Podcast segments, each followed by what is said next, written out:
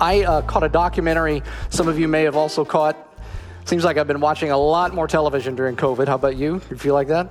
Uh, caught a documentary recently called The, the Weight of Gold and it was executive produced by Michael Phelps. Michael Phelps, some of you remember, is the former Olympic swimmer with 28 medals, 23 of them gold. And in the documentary, Phelps said that after returning home from the 2012 Olympics, the emptiness of his life overwhelmed him. Here's what he said.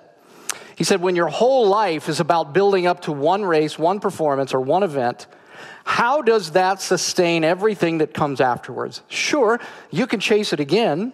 Just go back to the grind for another four years, but ultimately, that doesn't sustain you. And eventually, for me at least, there was one question that hit me like a ton of bricks Who am I outside of the swimming pool? Later in the documentary, he goes on. He said, Yes, I'd, I'd won a ton of medals. I had a great career, but it doesn't matter. I wasn't happy with who I was. I thought of myself as just a swimmer and not a human being, not a person. No self love, no self confidence. Now, let's make sure that we're all on the same page here. Michael Phelps is not just the most decorated Olympic swimmer in history, he is the most decorated Olympic athlete in all of history. Do you understand the significance of that achievement? Like the modern version of the Olympics was inspired by the ancient uh, Olympic Games in, uh, held in Olympia, Greece from 8 BC to 4 AD. The modern version started in 1896. Michael Phelps is the most decorated Olympic athlete in all of history. And yet, he had no self confidence and no sense of self. Here's the question Why wasn't most decorated Olympic athlete in history? Why wasn't that enough of an identity? As identities go, that would, that would seem like one that could say, sustain a guy for an, an, entire lifetime, would give you loads of self confidence, a tremendous self of, sense of self. Why wasn't it enough? Why? We're in a series that we began last week on the extremely controversial and relevant topic of identity. Who do you think you are? That's the title of the series. If you have a Bible with you this morning, I'd like for you to turn with me in it to Romans uh, chapter 8 in the New Testament. Uh, Romans chapter 8. And I said this last week, and you'll hear me say it throughout this series that when a, be, when a person becomes a disciple of Jesus Christ, you learn that there are ideas about life that you've been taught from childhood, ideas that you've assumed are consistent with reality because you absorbed them into your mind from your parents, your teachers, your coaches, watching TV, watching movies, listening to music, whatever. But when you become a disciple of Jesus Christ, you discover that many of these ideas really are not true at all. They're really not consistent with reality at all. And one such idea that is taught in our culture is that you have the right to determine your your identity. In fact, that's how you determine identity. That's how you figure out who you are. You look inside of yourself, you find out what matters most to you, and then you make that your identity. And so, for a very few select people, it might be uh, Olympic athlete. I, I'm an Olympic athlete. That's what I want to be. That's what I am. I'm an Olympic athlete. For others, it might be a straight A student. Uh, that's your identity. For others, it's a doctor, lawyer, teacher, the funny guy, uh, victim, gay woman, transgendered person, whatever. You look inside, you, do, you determine what you want your identity to be, and then you, you declare it. That's, that's, that's what I am, that's who I am. But as we saw last week, the problem is that when you try to define yourself, you always end up turning the thing or the things that you define yourself by into idols that you must have and idols always introduce pathologies and dysfunctions and distortions into your life that eventually become nightmares, like winning 28 Olympic medals and coming home with no sense of self, no self confidence. It's a nightmare. Here's the truth about identity Identity isn't self determined, identity is received. Identity isn't self determined, identity is received. Last week, we saw that when you become a disciple of Jesus Christ, you receive a new identity. You become a member of the family of God. You become, the way John put it, uh, the Gospel of John put it, is that you become a child of God. That's your identity. Uh, once you become a disciple of Christ, that's your identity. Identity. That's how you're defined. It's an identity that can't be lost. It can't be forgotten. It doesn't come and go with success or failure or with the whims of other people's opinions of you. It comes with all of the value and all of the worth of Jesus Christ Himself, and it is a substantive enough identity to last for eternity. Well, this week I want you to see something else about this new identity that you receive when you believe in Christ, when you become a disciple of Christ. And it's found here in Romans chapter 8, verse 1. Romans chapter 8, verse 1. Look with me at it. Again, Romans 8, verse 1.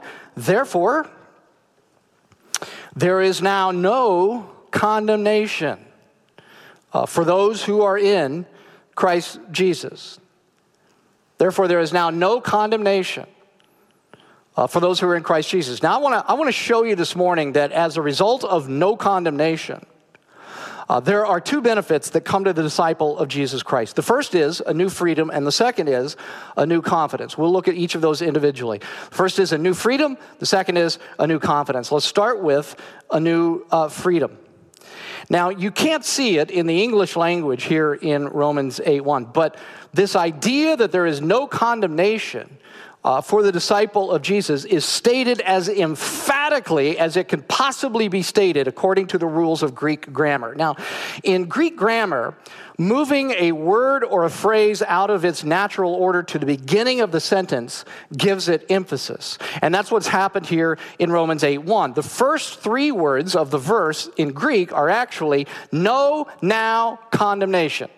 Like that's, that's the emphasis. No now condemnation. Those first three words, okay?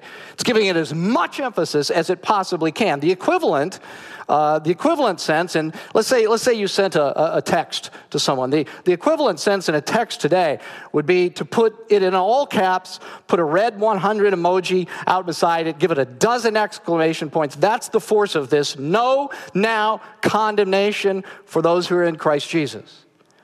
The Greek word translated condemnation is the, is the word katakrima. It's a legal word, and, it, and, it, and it's actually very simple. Kata means against, krima means judgment, so it's a judgment against. It's a guilty verdict making the defendant liable to punishment. Uh, to say that there is no now condemnation means that you've been freed from that. You've been freed from guilt. You no longer stand condemned. The punishment that you deserve has been taken away. God has forgiven you, He has pardoned you of all your sins, past, present, and future. That's the freedom, you see. That's the freedom. You can live free of the fear of condemnation, of the guilt that's associated with that, free of the half ton anvil of guilt that you drag around with you every day that, that weighs you down, uh, that keeps your neck bowed to the ground, keeps you exhausted from trying to live up to something that you will never live up to. You keep trying, but you just never measure up. Okay, that's the new freedom. You've been freed from all of that, freed from all of that pressure, all of that guilt. No now condemnation if you're a disciple of Jesus Christ. But, but, the, the, the problem for many of us this morning, here in this room, watching, listening online, is that this isn't news to you. Like it's not new news to you, Romans, Romans 8 1. In fact, it might feel like fake news to you because you've, you, have you have heard it before You've heard its promises before, maybe even have this verse stuck on your refrigerator or maybe on your bathroom mirror to, to remind you. Maybe you carry it around in your phone on your reminders you look at every day. It's not new news. Maybe feels like fake news because you really haven't ever been able to move it into the level of your day to day experience. Like you've never been able to really make it work. You still, even though you've memorized it, even though you've seen it, even though you know it, you still live with this constant sense of guilt and not measuring up. Maybe, like maybe there was a moment long ago when you first believed in Christ that you felt free of your guilt? Like the news of Christ's death on the cross and his forgiveness of your sin, maybe, maybe way back when it hit you like a tidal wave and it washed over you and it took all of your sins with it and, and all of the guilt. You felt free of the guilt that you've lived with for the first time in your life. But then, see, then here's what often happens.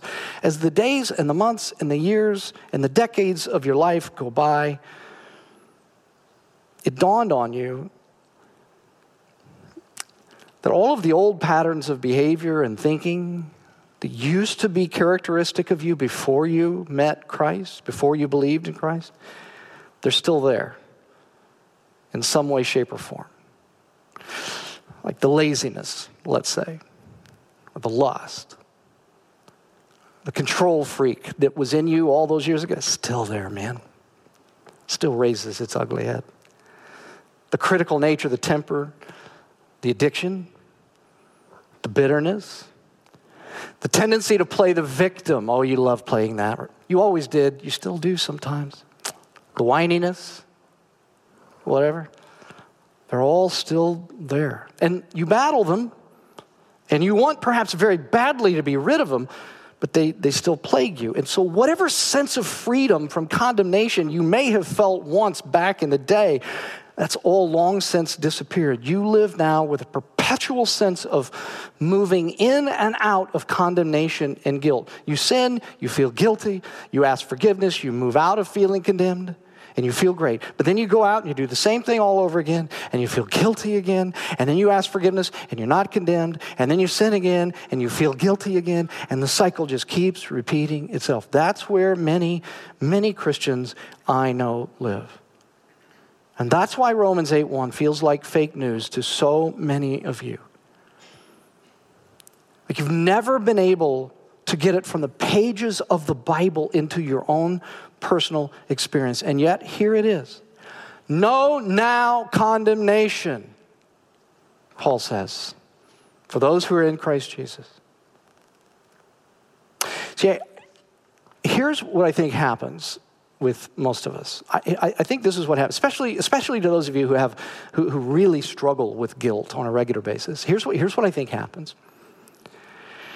I think if you're honest with yourself, there's a, there's a voice in your head that questions the moral rightness of Romans 8 1. And I think, in other words, so, something in you says, look, I'm not free of guilt. Like, I'm, I'm still, I, I keep sinning in, in all of these familiar old patterns, and it's just not right for me. It's not right to be free of condemnation. It's not right to be free of guilt. I should feel guilty. It's not right.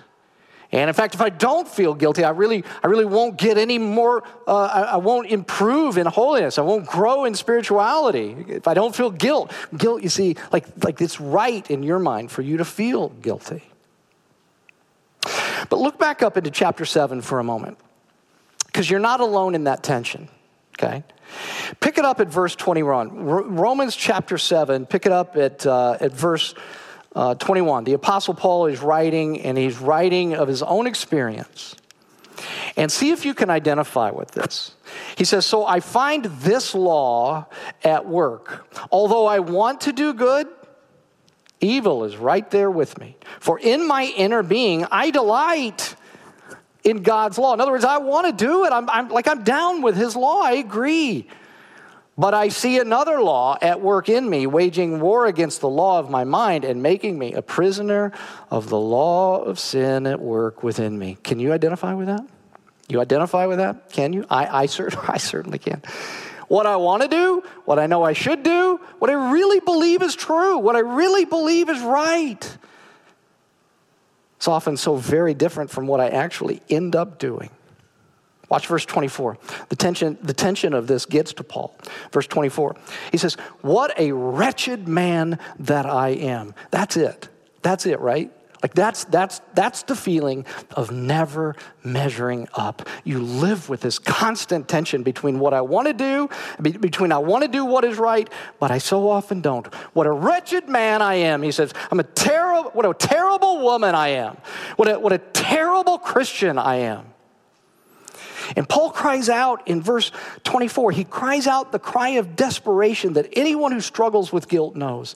He cries out and he says, Who will rescue me from this body that is subject to death? Have you ever asked that question? You ever wondered that? How, how am I ever going to change? Who's going to, am I ever going to be free of this? Who's going to rescue me from my guilt? But here's where Paul takes a different turn. And I want you to see this. In, instead, of, instead of letting that question, see, this is what I think happens to many of us. Instead of letting that question drive him into a bottomless pit of Nutella, trying to eat his way out of his guilt induced misery, Paul reminds himself of the gospel of Christ. He answers his own rhetorical question by this Romans 8, verse 24. He says, Thanks be to God who delivers me through Christ Jesus our Lord. So he's reminding himself of the gospel. Now, look, this is, this is powerful stuff because what I'm telling you, those of you who wrestle with guilt, who feel like, well, it's, it's, not, it's not, you know, I, I should feel guilt because I'm not what I ought to be. Well, you understand the Bible gets the tension that you feel between what you ought to be and the reality of who you really are. The Bible gets that the, way more than you think the Bible gets that. See, I think most of us are really familiar, uh, uh, excuse me, are really most comfortable with black and white thinking. You are a Christian, you're not a Christian. You are a Christian, you don't sin. You're not a Christian, you do sin. I think that's how most of us think. The Bible thinks actually much more uh, nuanced about people. It understands the complexity of human beings. Yes, you're a Christian. Yes, you have believed in Christ. Yes, you still sin. That's how the Bible thinks of you. Right? I'm telling you that this new freedom from guilt and condemnation will never reach the level of your experience if you don't understand the basis for how you've been freed from condemnation and the way that you do that is you have to look at what follows Romans 8:1. Romans 8:1. Now no no now condemnation for those who are in Christ Jesus. But watch what follows, okay? Because you have to know that all of this stuff about no condemnation, no being freed from guilt, it isn't just wishful thinking. It's not about what would just be really wonderful if that could be true, but that can't possibly be true. It's not that. It's actually all explained in the next verses very objectively, forensically. And this new freedom from condemnation, you need to understand, hear me on this, this new freedom from condemnation is rooted not in you or your discipline or your behavior, but in the person of Jesus. Look at verse 2. No now condemnation for those who are in Christ Jesus, because through Christ Jesus, see, none of this can be true apart from Him, because through Christ Jesus, the law of the Spirit who gives life has set you free uh, from the law of sin and death. Now, I'll explain that in just a moment. For what the law was powerless to do, because it was weakened by the flesh. Now, just stop there for just a moment. Okay, I'm going to explain all of this. Here's what he's saying and this is so important, so, so, so stick with me. Stick with me here. Uh, what Jesus does for people who've believed in him is that he brings you out from underneath the law that hangs over your head and that condemns you. Paul calls it, Paul calls it the law of, of sin and death. And what he's talking about when he talks about the law of sin and death is he's talking about the commandments uh, like the, the, the, the, law of Moses, the, the Ten Commandments, and, and, and like in the law of Moses, okay? Right? In the Old Testament. He says, he says that hangs over you. It's, it, it, it's like, he calls it the law of sin and death, okay? And here's why he says that. Because if you come to the Ten Commandments with any sense of honesty, you, you will find that they're crushing. Like the Ten Commandments are crushing. Even if you just take the ones that have to do with how you treat one another, uh, it gets embarrassing. Uh, it gets more embarrassing with each one that you read, doesn't it? So, for instance, no murder, no murder. Sure. I mean, like you, you, you know, you, would say, well, I haven't technically murdered another person, but you've wanted to. Like, you know you've wanted to. Like your boss, your mother in law, uh, you know, somebody that you work with. I mean, you've wanted to murder someone. You haven't, but you've wanted to. See, the Ten Commandments is showing that, saying no murder, not just no physical murder, but murder in your heart, in your mind. You've been uh, no adultery, uh, the Ten Commandments said. Well, Jesus said that commandment isn't just about actually committing physically, uh, physical adultery, but it's about lusting for someone. You're guilty, you see. No stealing, no lying, no coveting. Any self honesty at all says, I've done all of those things. And the law is, you see, it's just crushing because it shows you that you're not as good as you think you are or that you would like to be, like you'd like to believe that you are.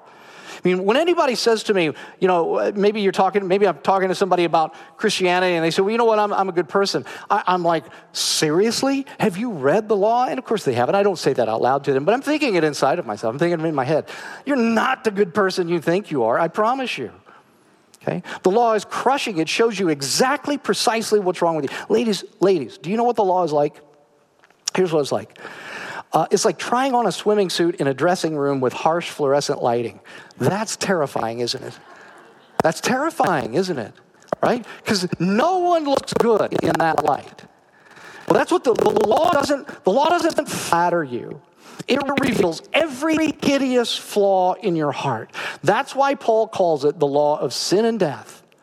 Like trying on a swimming suit in a dressing room with harsh, harsh fluorescent light, well, that feels like death, doesn't it? That's what Paul is saying about the law. But notice what verse 3 says. Notice what verse 3 says.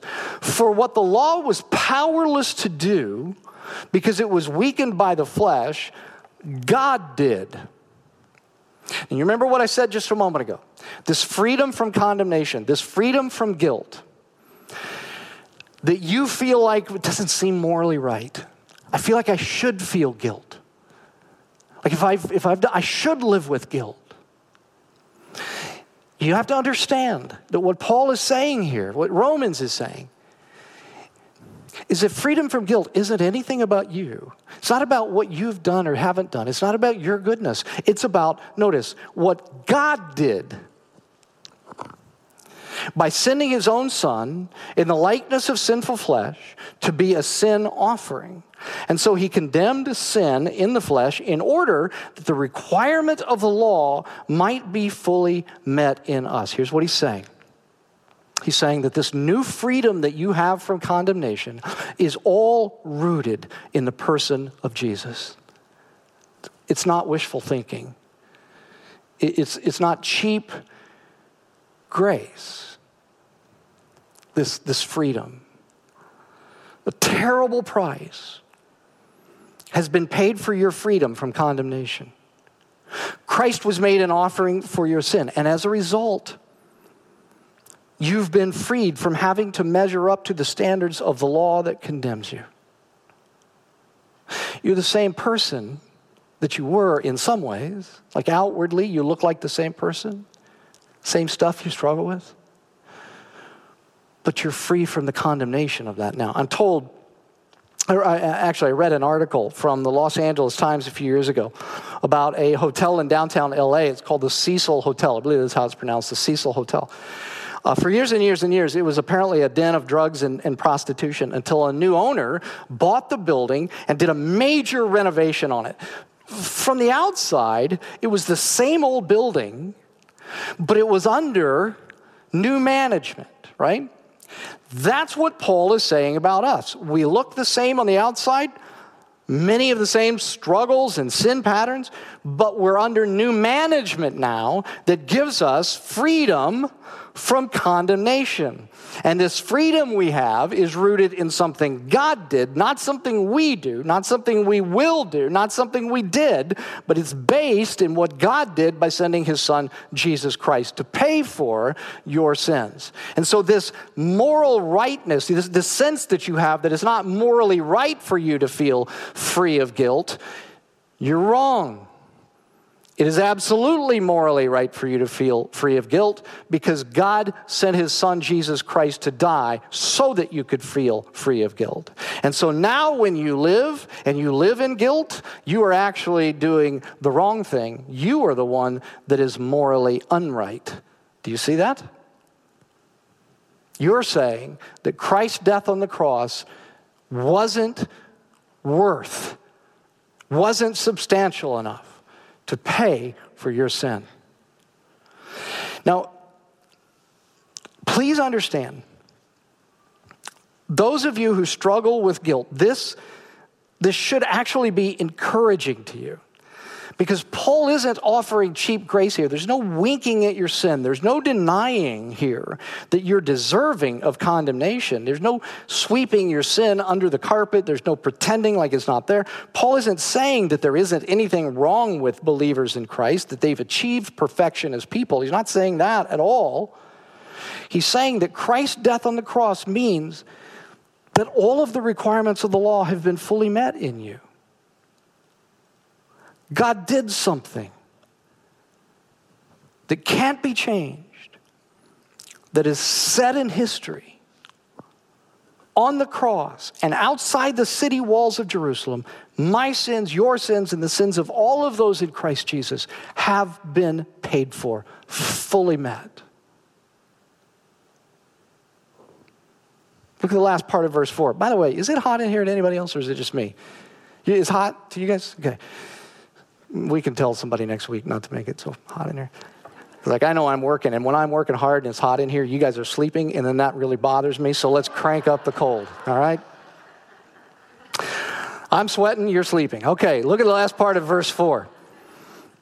He says, In order that the requirement of the law might be fully met in us, who do not live according to the flesh, but according to the Spirit. Now, again, for those of you who worry that living in freedom from guilt that God has provided for you, those of you who worry that that will make you complacent, notice that this passage isn't written to people who are fine with just sitting in their sin and saying, eh, no big deal.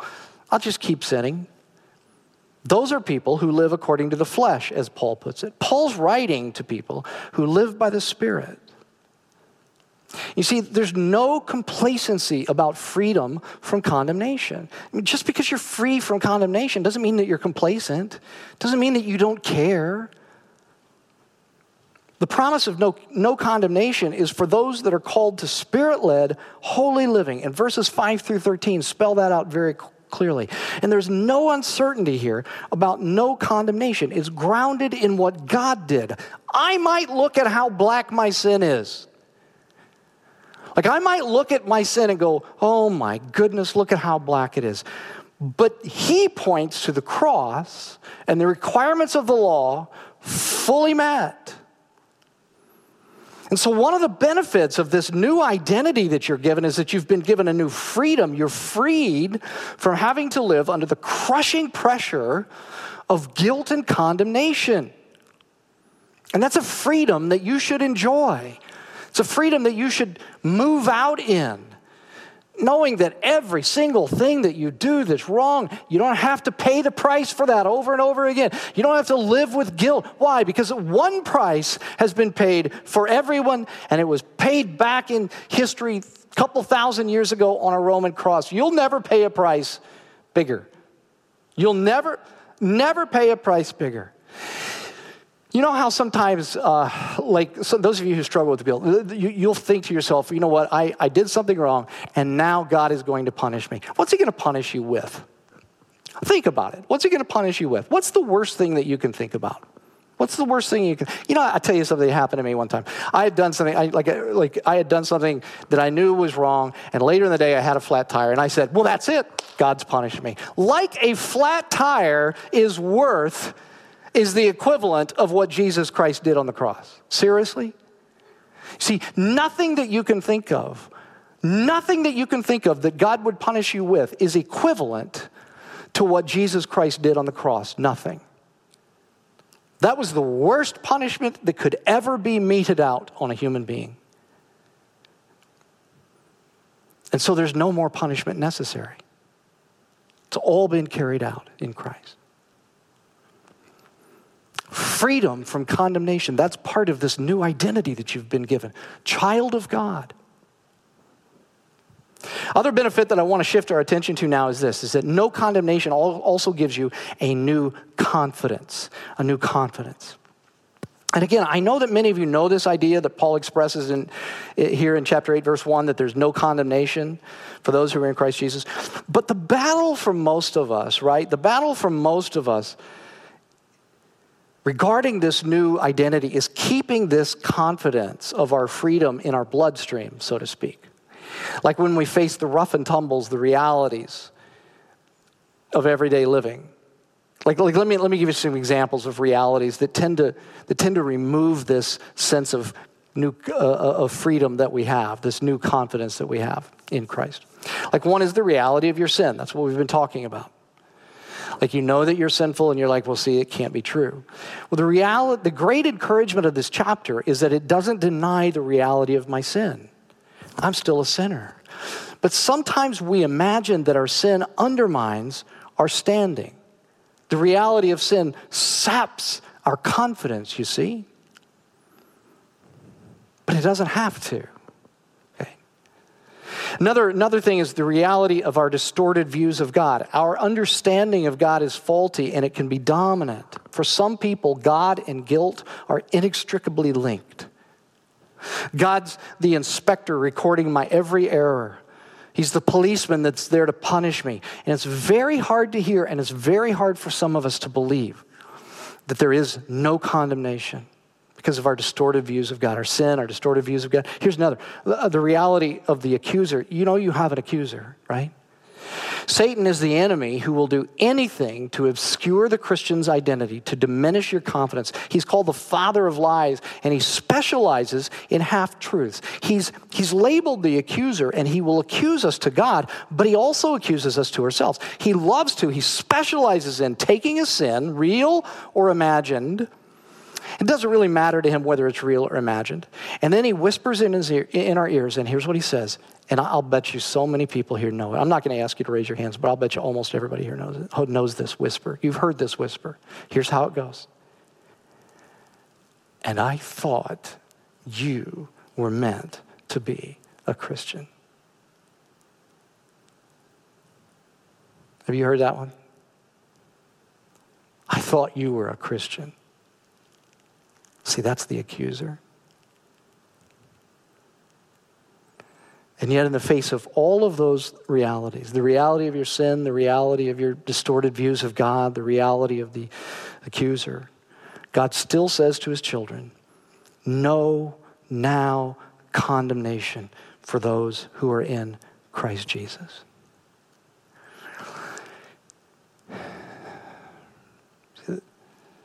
There's a new confidence that you can walk with. And every time that goes off, I think the rapture is happening. Does do you think that? It's like I feel like we're going up in a ship, and here we go.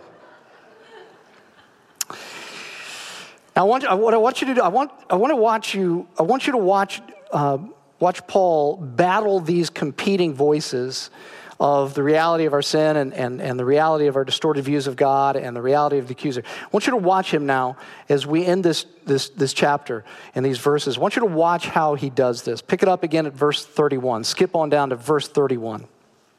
And you're going to see that Paul does this. He asks a whole bunch of rhetorical questions right in a row. He says, What then shall we say in response to these things? If God is for us, who can be against us? Okay, see, here's the confidence God is for us.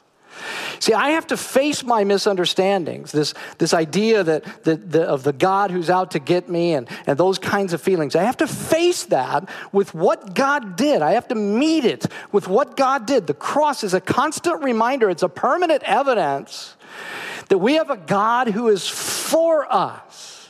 Do you need rem- reminded of that? Do you need reminded of that on a regular basis? Yes, you do need reminded of that. There is a God who is for you. Verse 32 He who did not spare his own son, but gave him up for us all, uh, gave himself up for us all, how will he not also, along with him, graciously give us all things. Uh, God has so much invested in you already. Can you see that? Can you understand that? Our rescue was so costly to Him that price has already been paid. Of course, He will make sure, of course, He will make sure that his investment is protected. His children are given their full inheritance. Verse 33 Who will bring any charge against those whom God has chosen? And the answer is not no one, by the way. The answer is not no one. Uh, the book of Revelation tells us that Satan is the accuser of our brothers and sisters who accuses them before our God day and night, but he can accuse away 24 7. It's a waste of his breath. Look at how verse 33 goes on. Who will bring any charge against those whom God has chosen? Here's what it says it is God who justifies. In other words, God has ensured the requirements of the law have been fully met, and so he can declare us not guilty fully righteous. There's, there's an old hymn. I'll bet most of you probably don't know this hymn, but its title is here's the title What Though the Accuser Roar? I don't know. Anybody familiar with that, that, that hymn? Probably not. Here it is. It goes like this. It's, it's called What Though the Accuser Roar? And one of the stanzas goes like this. you thought I was going to sing. I'm not going to sing. Here's how it goes, though. Here's how it goes. Well may the accuser roar of evils I have done. I know them all, and thousands more. Jehovah knoweth none. Jehovah knoweth none. I, I can tell you about all of them. The accuser roars about all. I thought you were, I thought you were a Christian. Christian wouldn't do. Well may the accuser roar. Of evils I have done, I know them all, and thousands more. Jehovah knoweth None. So then, verse 34 what then, who then is the one who condemns? No one. Christ Jesus, who died, more than that, who was raised to life, is at the right hand of God and is also interceding for us. You see, we're in the throne room, the courtroom of heaven. And the devil accuses, and, and, and the Christ intercedes, and Satan points the finger at us, and, and the Savior speaks up for us. And as the charge is listed and the sin is mentioned, the Son says, Father, Father, those, those, those, sins, those sins are paid. I, I died for him. I died for that sin. The, the price is fully met. I, I died for her. See, no one, no one condemns. So, verse 35 who shall separate us from the love of Christ? And the answer, if you read on, is no one and nothing can separate us from the love of Christ. There's a new freedom that you're given and a new confidence that you can walk in that freedom because all of the requirements of the law have been fully met in you, even though the Bible understands you ain't perfect. We get it. The Bible gets it. You get it. I get it. If you don't get it, I get it about you that you're not. Anybody who's married to you, anybody who knows you well, knows you're not perfect. Like, that's not a surprise to anybody. The Bible has a very complex understanding of human beings. The Bible understands you're not perfect. And yet, while you're not perfect, the Bible says, if you are in Christ Jesus, no now condemnation, no now guilt. Oh, you might be guilty of doing something wrong, but you don't have to live with guilt. You're freed from that feeling of guilt. The feeling of guilt isn't going to move you any further in spirituality. You know what's going to move you further in spirituality? You know what's going to make you grow spiritually? It's not the feeling of guilt, it's the feeling of love for Jesus Christ, what he's done for you on the cross. And oh my gosh, he has freed me. He has freed me from having to live with that guilt. I want to give him everything in my life. I want to change. I want to be transformed for his sake. Guilt will never do that for you. Never. Only love only love will transform you. Now, please, it's, it's, it's so important that you hear me. Otherwise, otherwise, what I'm about to say will be misunderstood. It'll cause damage. This is not a chapter written to the complacent Christian. You get it? It's not a chapter written to those who will just sort of shrug their shoulders at their sin and continue in it as if it doesn't matter. That's not who this was written for. This is written for those so busy biting their fingernails at fear of the consequences of their sin that they can't enjoy being who they are a child of God, freed from condemnation. They've lost the confidence of a child of God. That's who this is written to. To them, he says, with every question and answer here, and it's vital that the right people listening are listening. To those people, he says, get your sin in perspective. Do you really imagine that your sin can trump the cross? I should have worded that differently, shouldn't I?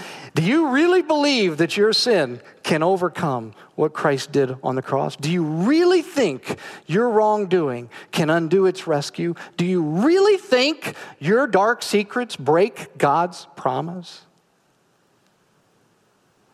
You see, it's to the Christian racked with the tensions of fighting sin that God speaks to remind us of our identity, to assure us of its benefits, the new freedom that guarantees us our confidence. There is now no condemnation, no now condemnation for those who are in Christ Jesus. It's a truth that you must preach to yourself over and over if it is to reach into the depths of your heart, knowing and believing that it's not just wishful thinking, but that it is accomplished through the sacrifice of the Lord Jesus Christ on the cross.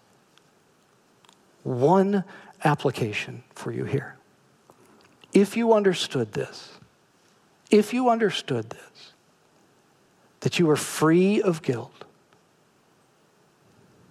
that you're free of having to live under condemnation, think about this this afternoon. How would it change the way that you receive criticism? At work, in your friendships, in your marriage. If you understood that you're no longer under condemnation, that God understands perfectly well that you're not perfect, how would it change the way that you receive criticism? I'm not going to give you an answer to that. I'm going to let you think about it this week, all right? Bow your heads with me and let's pray.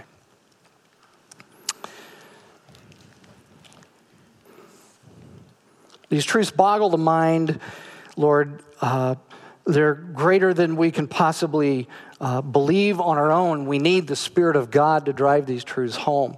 Uh, I can't communicate them clearly enough that will ever make these things real to people, especially people who live with uh, perhaps a, a, an incredible sense of guilt. Lord, I pray that you would do what I cannot do, drive these truths home. Free people this morning, those who know Christ Jesus, free them from the sense of constant condemnation that they live under, that bows their neck, that feels like a a half ton anvil of weight on their back that they carry around all of the time, that robs their joy and that, that just saps their peace. Lord, would you please free them from that with these truths today, letting them understand that this idea that there is no condemnation now for those who are in Christ Jesus has nothing to do with them and their behavior, their goodness or their badness, but it has everything to do with what Jesus Christ did on the cross. Lord Jesus, would you please drive that home through the power of your Spirit and would you free us and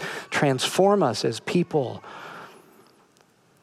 Lord, for those who are here today that have never understood this truth, number one, that they're a sinner. Maybe they've never wanted to face that truth before. Like they just leave it at a very superficial level. Maybe they would say, Yeah, yeah, yeah, you know, I'm not perfect. But Lord, maybe they've never, ever taken it deeply and looked at exactly how imperfect they are. And they've never understood that Christ paid for their sins. Pray that today that truth would become very clear to them, that your spirit would make that very clear to them, take it deep into their hearts.